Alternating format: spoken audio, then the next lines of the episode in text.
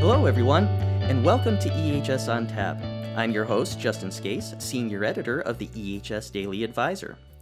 Now, the environment, health, and safety profession is continuing to be shaped by technology and software, and sometimes it can be challenging to keep pace with all of these changes.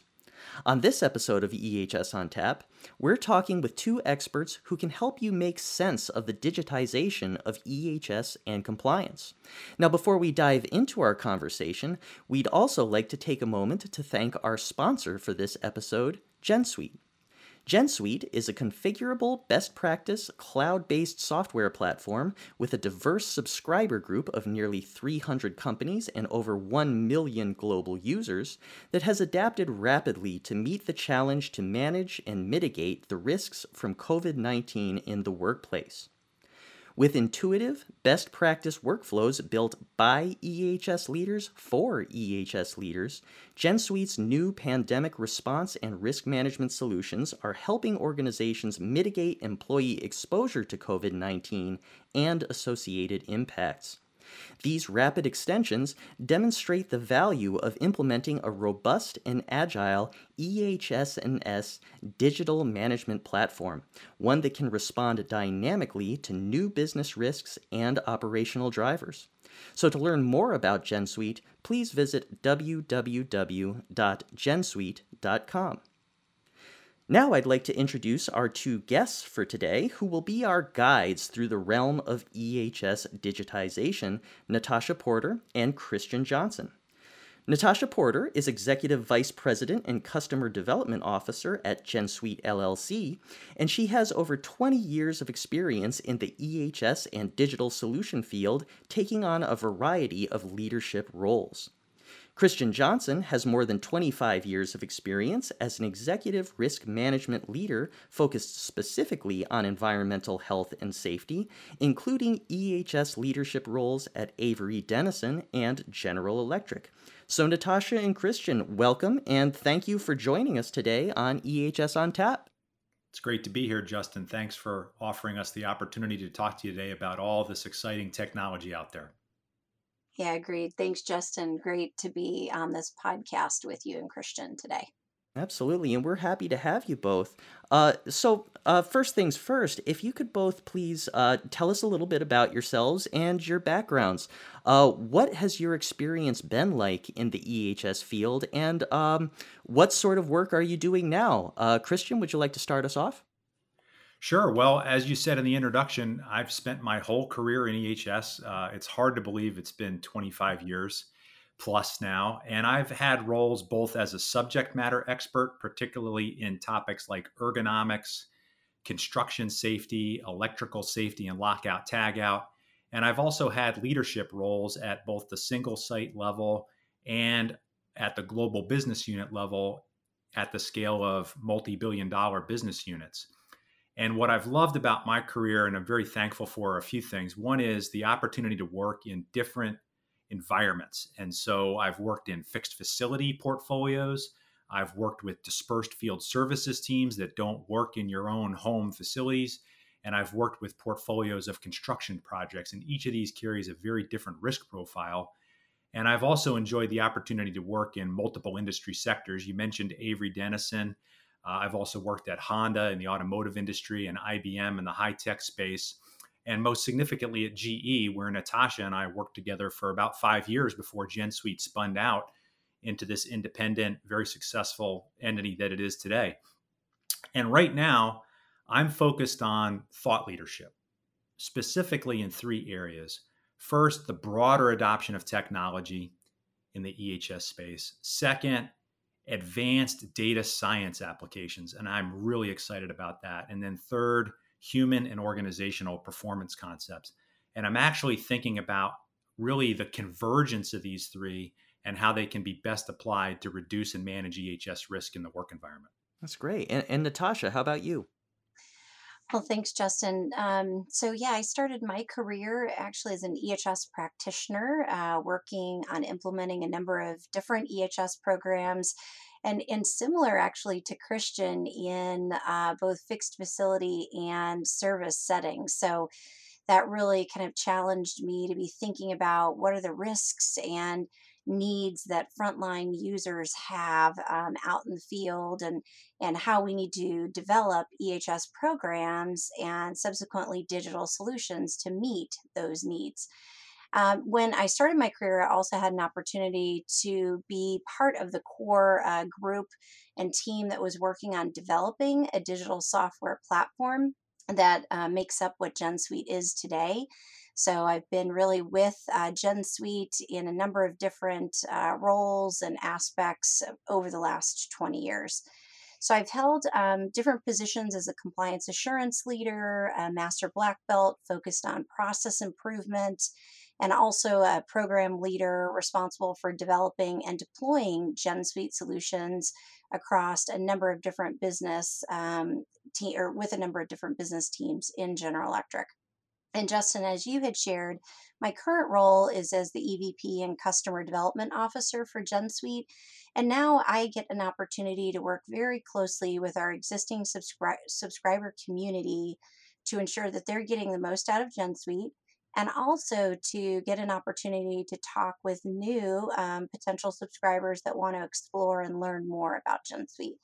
And as Christian also shared, um, you know, we had an opportunity to work together for a number of years, and Christian was instrumental in helping us design and develop an ergonomic facilitator application in GenSuite. And now we're having some active discussions on uh, analytics and the next frontier of using artificial intelligence engines to be able to provide insight. So um, it's been really great working with Christian um, when we're both in GE and now in both of our current roles as it relates to digitization and frontier technology.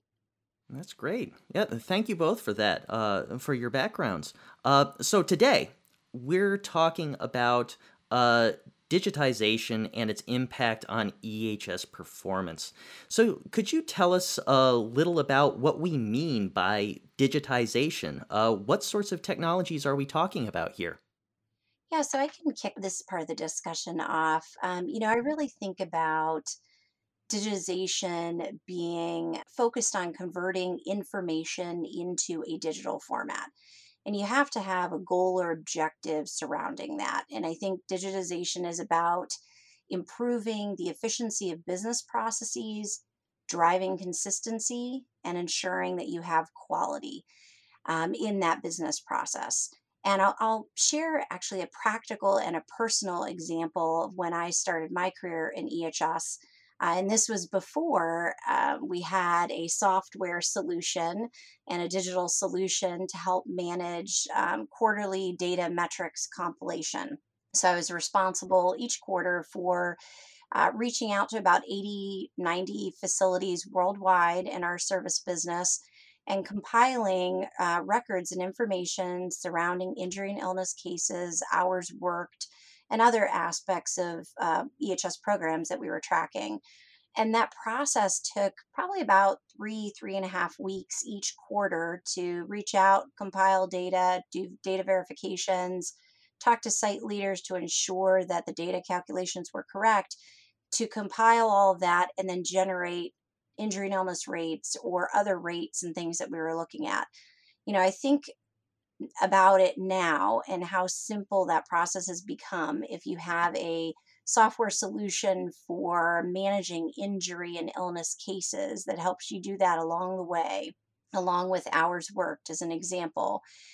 It can be a click of a button to generate that report or to get that rate once a quarter or frankly more frequently once a month or you know real time data depending on how quickly you're putting that information into the system so the amount of time back, you know, thinking back to the business process, driving consistency, quality, and providing efficiency, that's just, a, I think, a simple example of software. And that's one example of a digital technology. Now, I think we've got the benefit of being able to access and use mobile phones for um, gathering data at the point of entry, um, utilizing tablets, sensors, wearables. There's all of these different technology solutions that I think really make up digitization today that can provide a lot of power uh, as folks are looking at driving efficiency, consistency, and data quality. Yeah, Natasha, I, I tend to think about the same way. I, I think about digitization as either taking information you used to record manually or information that you maybe never captured and that's now being turned into a digital form you know in its simplest uh, format. It's ones and zeros but then you're able to draw insights and actions out of that data that you've gathered to help you manage whatever part of the risk equation you're dealing with. And you know i, I the mobile tech the technologies you mentioned are definitely out there are definitely growing. And i think about things like geolocation bluetooth technology so we can pinpoint where people are or trigger actions just when you walk by for example with a mobile device in your pocket. And then um, like i talked about in some of my own personal research interest areas you know the whole advancing area of data science which basically now that we're digitizing and gathering these voluminous amounts of information what tools do we have in our toolbox to allow us to more quickly and efficiently analyze and draw insights out of that digital data Excellent. Uh, now, one thing uh, that I was curious about, you know, advanced technologies, and Natasha, you mentioned these uh, very briefly just a little while ago. Things like artificial intelligence, or uh, the Internet of Things, I- image recognition. You know, we hear about these all over the place, and uh, these are becoming more and more prevalent. Uh, can you explain how and the effect that it has on EHS digitization? Sure. So, you know, as we've been talking, I think it's it's really exciting to see all of these different types of technology around us. And the key is to think about how can we leverage and utilize these different types of technology to harness more data and information and use it, um, mine it effectively, and provide more real time insights. And then translate that um, and think about how some of those insights can provide you know, warnings to avoid potential incidents or issues from occurring. And I'll, I'll give you a, an actual example of something that we're working on now with one particular type of technology. Mm-hmm. So, specifically, image recognition. We have been doing some um, business case pilots and creating a solution called Jenny Vision.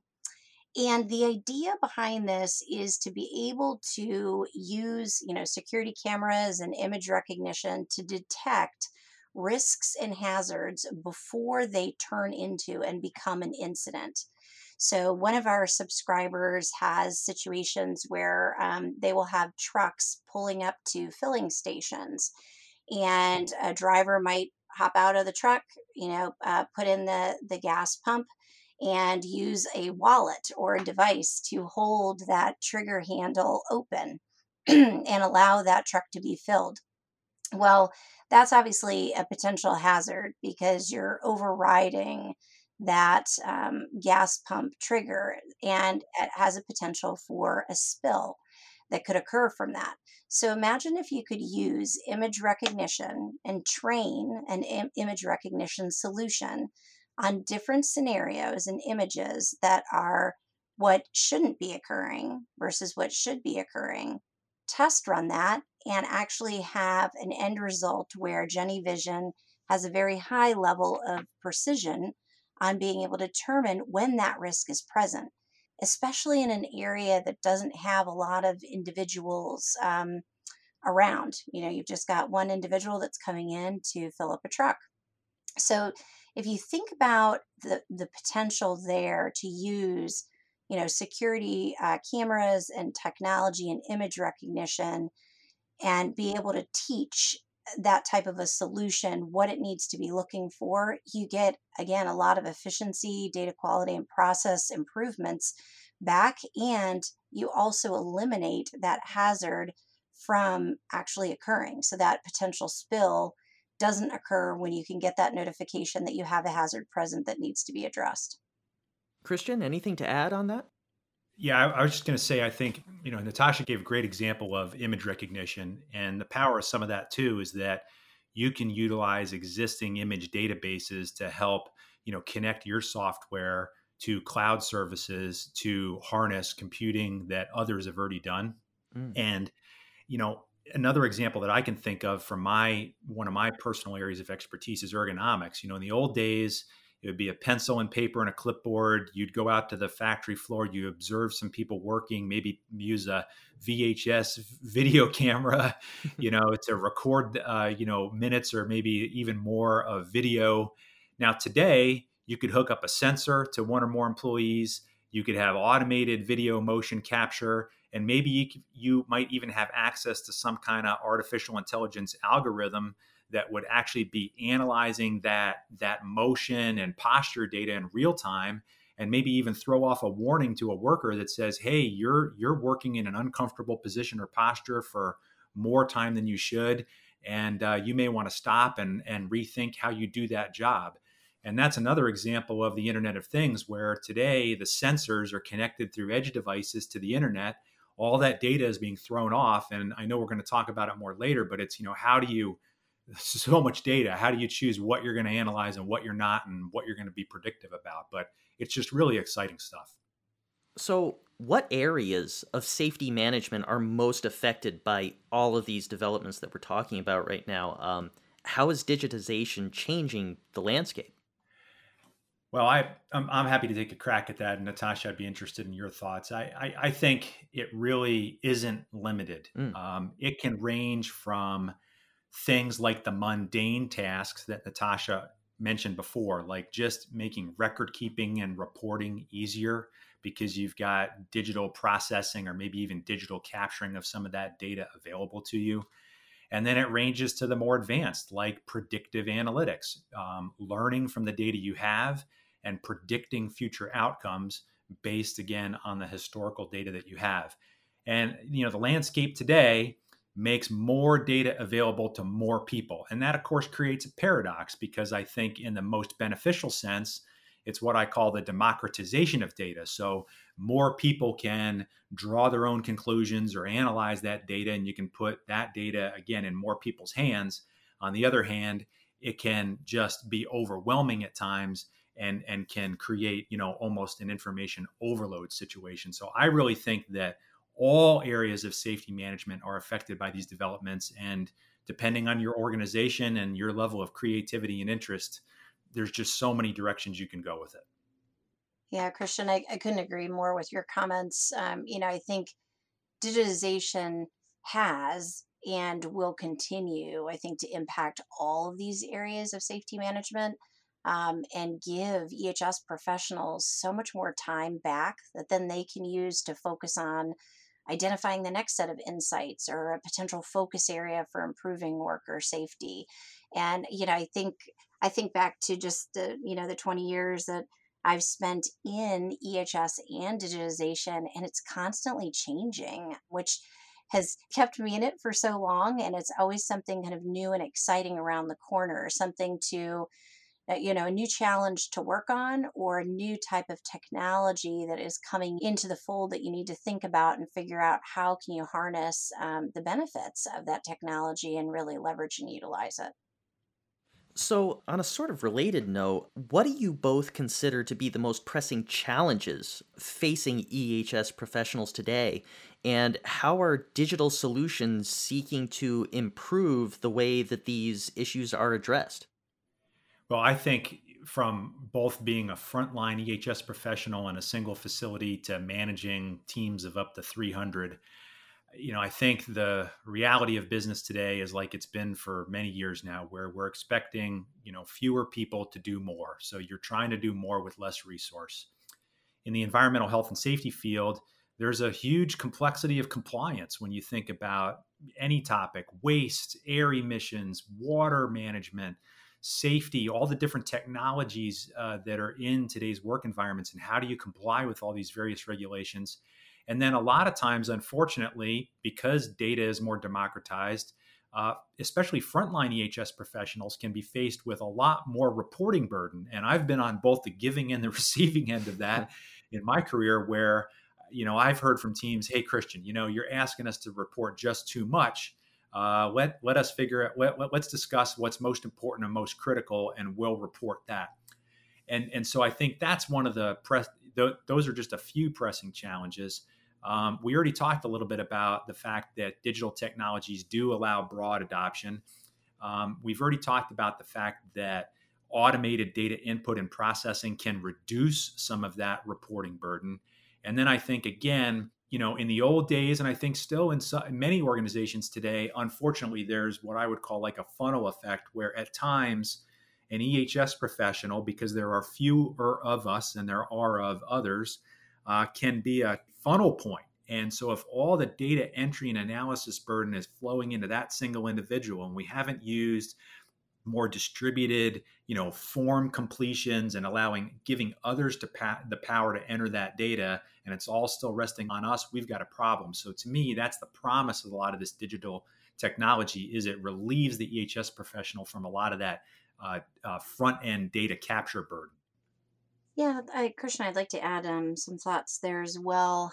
You know, I think as it relates to the most pressing challenge EHS professionals face literally today, I think the pandemic also is a is a big one. I mean, the worldwide pandemic that we're all experiencing, and I think this huge shift that we've seen with a large number of EHS professionals that have become the front line for pandemic crisis management support in addition to all of the regulatory and cl- compliance requirements that they have historically been responsible for is definitely adding a lot of pressure and, and stress and and also I think creating opportunities for EHS to partner um, even more closely and tightly with HR, medical, and operations teams to really make all of this stuff happen. So I think when people are faced with pandemic constrained operations, doing even more with the same or less people, technology becomes even more important. And I'll give an example here, too, of what we've been talking about uh, with our subscriber community, specifically as it relates to auditing and inspecting. And I think historically, pre pandemic, folks would have the opportunity to travel to different locations and support cross compliance or multimedia audits or support inspections and be able to do those activities in person. I think now we are faced with very much having to do a lot of these activities virtually. So, what we are kicking off a pilot, we've done some development work over the past two months on this, and we're getting ready to kick off our pilot next week, is on a solution called GenSuite UConnect. And the goal with this is to provide an application based collaboration and remote expert or auditor engagement solution. So imagine you're in your GenSuite software, you are conducting an inspection or working on a part of a compliance audit and you have questions or you're not sure how to proceed, you can go in and look at which experts are available for certain topics, who's online, and who you can um, automatically engage with quickly. So, what we're really thinking about is how can we continue to expand and leverage these technology solutions to keep experts and, and team members connected together, especially when we're facing so many different types of travel constraints and restrictions with being able to do this type of work in person. The needs are still there, the regulatory and compliance requirements still need to be met, but how can we leverage technology to meet those objectives and ensure folks have the questions to the answers they need? Yeah, definitely some very big challenges there. Um, now, another challenge on on the uh, on the software side of this is Christian mentioned it briefly a little while ago. Many organizations suffer from data overload. Uh, you know, where they're gathering these vast amounts of data, but they might not quite understand what it means or what to do with it. So, how do we make sure that we're properly uncovering the key trends from this data and putting plans of action into place based on that insight? Uh, Christian, you mentioned that before. Anything to add on on data overload? Well, again, it's it's a recurring theme because you've got data coming at you from so many sources now. And when I think about it, first you have to know your data. So you do need to invest some time apart from maybe the rinse and repeat, so to speak, tasks you may be doing with your data to report monthly trends or something like that. So you got to get out of that mode and you got to kind of ask yourself, okay, how well do I know my data? What do I have? What don't I have? and then be a little bit curious. Uh, you know, the term I've learned recently is data wrangling. You know, get, get, get a little bit, wrangle your data into a form. Uh, think about uh, getting how you can get comfortable with a little bit more analysis of your own data and really use your curiosity to help guide where you're exploring with the data. Because if you took a look at your calendar and you know 80 90% of your time is just spent capturing inputting publishing maybe those regular reports that you're accountable to get out. Uh, i remember when i was doing this in a recent role uh, that in an organization that i had newly joined monthly report time comes up. Okay two days of all that wrangling and reporting and publishing and you're exhausted at the end of it you have no time or energy left to actually reflect on the analysis and so I think it's incumbent on all of us, despite those pressures, despite that data overload burden, to be curious, to know what you have, what you don't have, explore it a little bit. And then I think also really step away from the data and then also say to yourself, hey, what questions do I want to ask and get answered with this data? And then that can help guide where you spend your time. Christian, I love your reference to data wrangling. I think I'm gonna I'm gonna be using that a lot moving forward. That's great. Um, yeah, I mean, I'll share a couple of insights just from what I've seen recently um, from our subscriber community as well. I, I think you know it really it really goes to the the data wrangling point and kind of having having a goal and objective when you're analyzing your data I think where I've seen folks be very effective at taking large volumes of data and being able to do something with it is when they have a goal or objective in mind. You know, set a hypothesis, wrangle your data, get all your data organized and together, go in and run some tests and then determine did it work it is am i meeting the objective of what i had set or helping to answer and improve that hypothesis? Or is it not really working and you need to move on and try something else? So I call this really an, an iterative approach that you can take when you're looking at your data. And where I've seen a number of different examples across subscribers where they do this iterative approach, they are very successful at being able to analyze and get quick insights and results from their data. I think the other piece that's really important, especially now with the accessibility of information and data, is to look at not only just the EHS data and information that you have available, but what other data sets can you connect and uh, correlate together, like operation specific data, or it can be, you know, environmental, literally temperature data. What other data points do you have that are relevant to the hypothesis and thing that you're trying to test. And you know, one great example I saw um, from one of our subscribers was the use of looking at production scrap volumes. So, how much waste was being um, generated from a production line, and comparing and contrasting that against incidents that were occurring in a facility. And their hypothesis was that as production scrap volumes increased, so would incidents.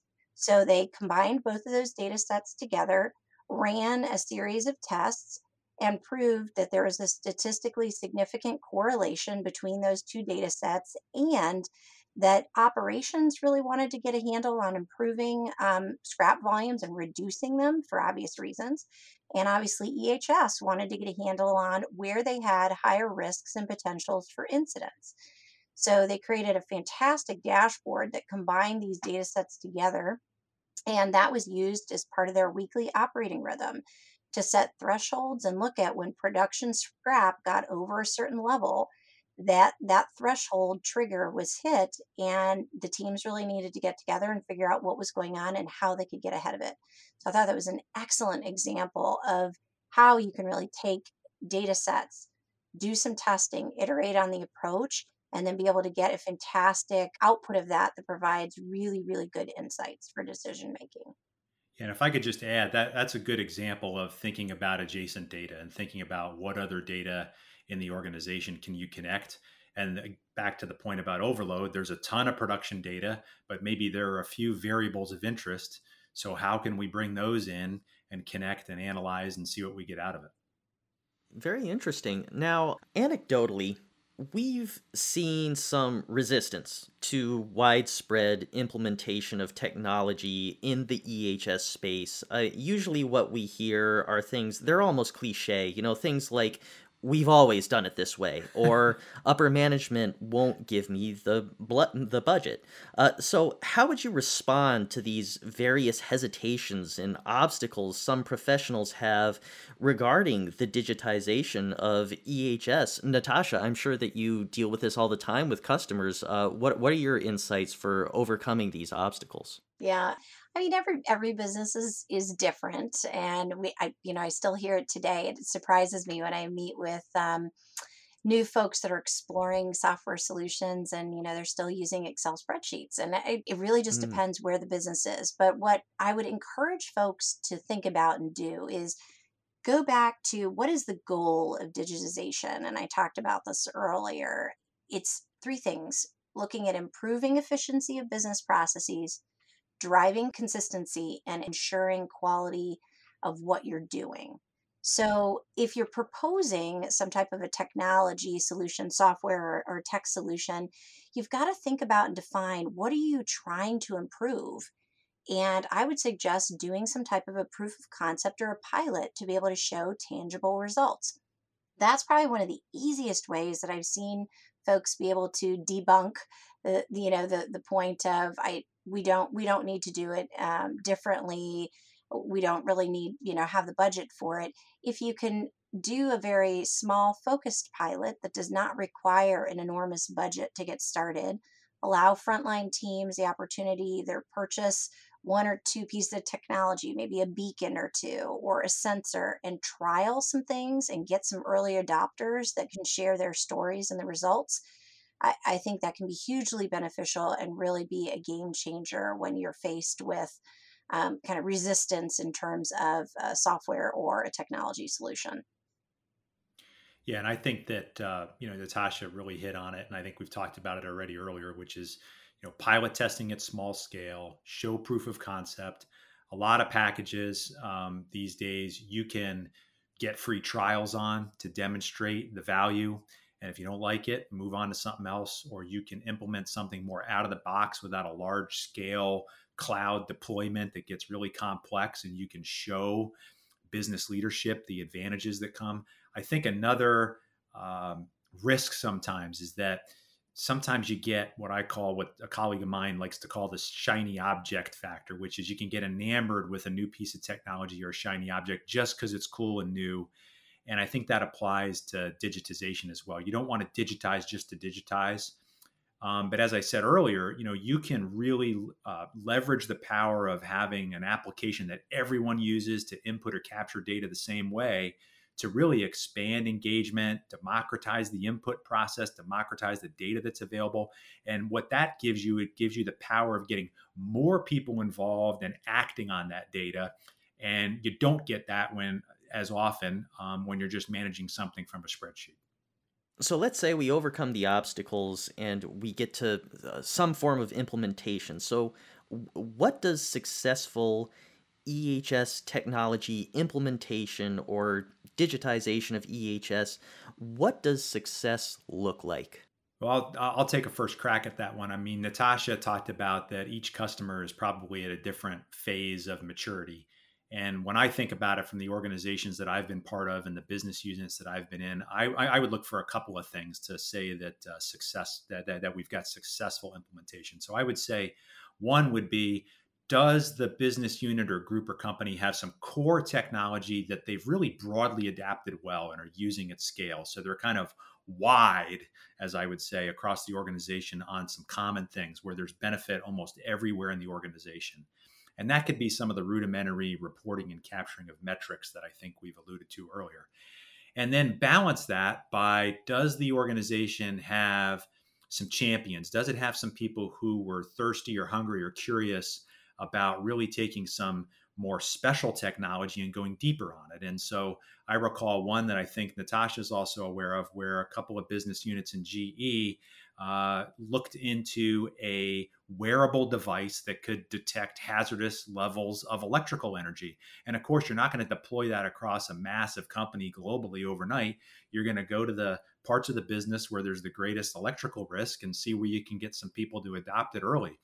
Um, so I view it, Justin and Natasha, as really signs of broad adoption of some core technologies that you kind of continue to improve upon while having you know the ability to do these smaller scale pilots and experiments and give local operations the freedom to use specialized technology to help them with their local needs. What do, what do you think about that natasha? Yeah i, I agree with with christian's comments um, and i think that one other thing i guess i would share which is a subset of what christian talked about is ensuring that the frontline users that are engaging with that technology are happy and they like the solution is super important. Because if the if the frontline users aren't engaging and using that technology there's a pain point or it's not meeting a current need you're never going to achieve broader adoption. So um, there need to be kind of overall measures of success that you're looking at for technology implementation but you also need to have a good connection point in with those frontline users to say how are things going? You know is this working for you? Um, what feedback do you have for us? Because if if frontline users engage and uh, get on board with using that technology what you'll eventually see is they will come around to and start suggesting where you need to go next and provide you with the next um, set of ideas of things that can be done more efficiently, more consistently, and drive better data quality. Excellent. So, I'd like to talk about something, and Natasha, you mentioned this is one of the biggest challenges naturally right now. Uh, the COVID 19 uh, pandemic, it's drastically changed the way people are working. And much of this change has been a push toward, as we've described it today, digitization, working remotely, virtual meetings and trainings, that sort of thing. How do you think the current situation will alter the way work is done in health and safety specifically? I think this is really going to push technology and digital solutions to the forefront even more. And, uh, you know, if you think about just adoption and use of mobile technology in industry. Um, you know, we've shared and showcased some timelines of, of that with our subscriber community. It's probably about a four to five year time range where mobile, you know, phones and tech started to come out, and then you start to look at adoption, um, you know, and use from a personal perspective, and then just this, you know, boom in industry and and manufacturing and service settings that four to five year time window I see being shortened significantly um, and really a big push to get solutions that work now and in, in it and are effective and put them in place quickly. And again, to give some examples of what our subscriber community is currently talking about right now, um, you know, it's needing technology for temperature scanning and doing that in batch or um, having small groups come in and be able to do temperature scanning quickly. Looking at tracking exposures and contact logs.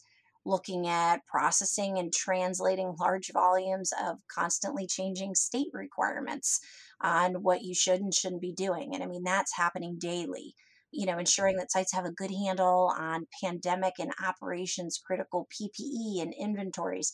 I mean, the list kind of goes on and on. And doing all of these types of activities without technology is a real challenge. So I think identifying kind of in your industry and where you are in your business, what your priorities and needs are, and quickly assessing what type of technology can help you, I think will be a really uh, significant game changer.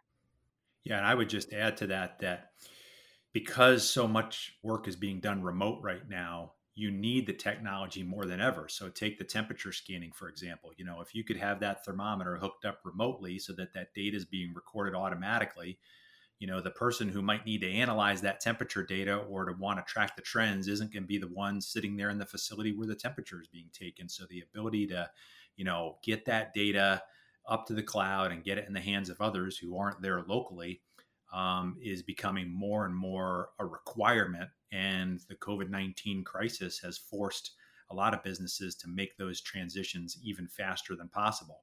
You know, as EHS professionals, we're you know, I just always love going out in the field and walking on a construction site and climbing up in the, you know, work that's being done or going out on the shop floor in a factory. And it's a very, you know, physical kind of touch, feel, see career that Natasha and I have lived in. And I think the other thing here is that, you know, if and when things return to some sort of normalcy, how well are we going to trust the remote teams in the field to do some of this? And I'm I'm hoping that that trust level uh, goes up and remains high. And we use some of these remote auditing and capturing techniques to just get business done more efficiently versus always having to jump in the car, jump in an airplane, and maybe we'll get to some kind of balance. Since you mention it, when things return to some form of normalcy, do you think that these adaptations that were implemented during the pandemic will be taken up as permanent changes going forward? Or do you think uh, many organizations just go back to old business as usual ways of work. I'll give you one quick example. I was talking to a former colleague just two weeks ago, and she was explaining about how they had used AR, augmented reality technology, to train 4,000 field engineers in a period of a couple of months on energy control and lockout tagout. And they had uploaded, you know, equipment drawings and so forth into that AR application.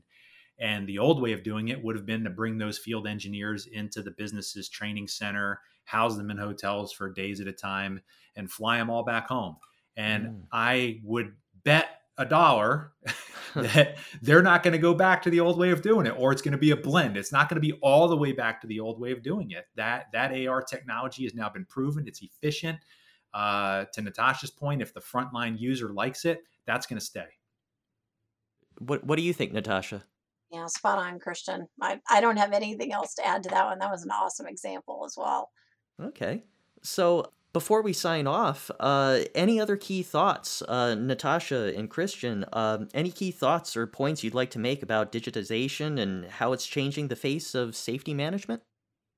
Well, I've got one that I we talked about a little bit, but I wanted to expand on it. So, okay. I'm really interested in how advanced data science techniques, particularly around unstructured data, are going to help us get more insights and help reduce risk in the workplace. So, if you think about it, the old way and the way we still gather a lot of data is it's categorical. So, think rows and columns in a spreadsheet, variables that are yes or no, drop down menus, you know, kind of data that's got, you know, three to 10, you know, possible values, and that's it. Well, the new way is the unstructured data. So imagine an injury and illness report that used to be somebody just checking a box about date and time, body part injured, potential cause, recordable yes or no. Imagine that. Now imagine a different way of doing it where you just have someone record with their voice a descriptive narrative of the incident. That voice recording is quickly transcribed into text and then some type of advanced natural language processing algorithm or NLP analyzes that narrative which is unstructured data. It's just it's just text. It's it's narrative text. And you know some of this work is being done today in the political environment and in social media to analyze you know which way sentiment is leaning. And i'm really excited about just how much possibility there could be around applying a lot of these again advanced data science techniques to analyzing the unstructured data because we've gotten pretty good with the structured data. We can graph and chart the living daylights out of a spreadsheet with 10 variables in it. This unstructured data just really gets me excited. Yes, I think Justin, um, you know, Christian is framing up our next podcast topic right now. we go another 45 minutes to an hour just talking about this because this is this is an area that we've been doing a lot of work and piloting in over the past uh, two years. And uh, GenSuite has actually partnered with a management analytics firm to develop and test an artificial intelligence uh, engine, so an AI engine solution, specifically focused on potential serious incident and fatalities. So, what uh, folks uh, would refer to as a SIF or a PSIF and being able to identify high risk incident types that correlate with those SIFs. So we just, uh, hot off the press, if you will, uh, shared the results of the pilot that we've been running with this AI engine um, on GenSuite data a couple weeks ago during our uh, virtual annual customer conference, and the results are really, really exciting. You know, this this AI engine can comb through large volumes of injury and illness case descriptions. As uh, Christian said, you know, unstructured data. It's just a description that somebody's providing in in that case, and then determine with a percentage certainty which cases are truly PSIFs and provide insights to some of the key underlying hazards and hidden risks that might not come out of just a standard uh, chart on um, different types of injuries that you know might be categorically identified with with the actual case. So again thinking about what the benefits of digitization and what that brings to an ehs professional and typically you would spend a lot of time reviewing and combing through that data to figure out what some of those underlying hidden risks are. Now you can teach an ai engine to start doing that and then uh, coach and train that AI engine to get smarter and smarter at making those determinations for you. So I think there's a lot of potential there, and hopefully we'll get a chance to do another podcast with you to talk more about that. Yeah, that's great. Wonderful. Thank you again very much, Natasha and Christian, for joining us on the podcast and giving our audience some excellent insight into EHS technology, software, and digitization. Yeah, thanks, Justin. Really enjoyed this discussion today. Thanks, Justin. This was great. You're both very welcome. It was a pleasure having you today. And we'd also like to again thank GenSuite for sponsoring this episode of EHS on Tap. For more information, please be sure to visit www.gensuite.com. And as always, we appreciate our listeners for taking the time to tune in today. Be sure to keep an eye out for new episodes of EHS on Tap and keep reading the EHS Daily Advisor to stay on top of your safety and environmental compliance obligations, get the latest in best practices, and keep your finger on the pulse of all things related to the EHS industry. So until next time, this is Justin Scace for EHS on Tap.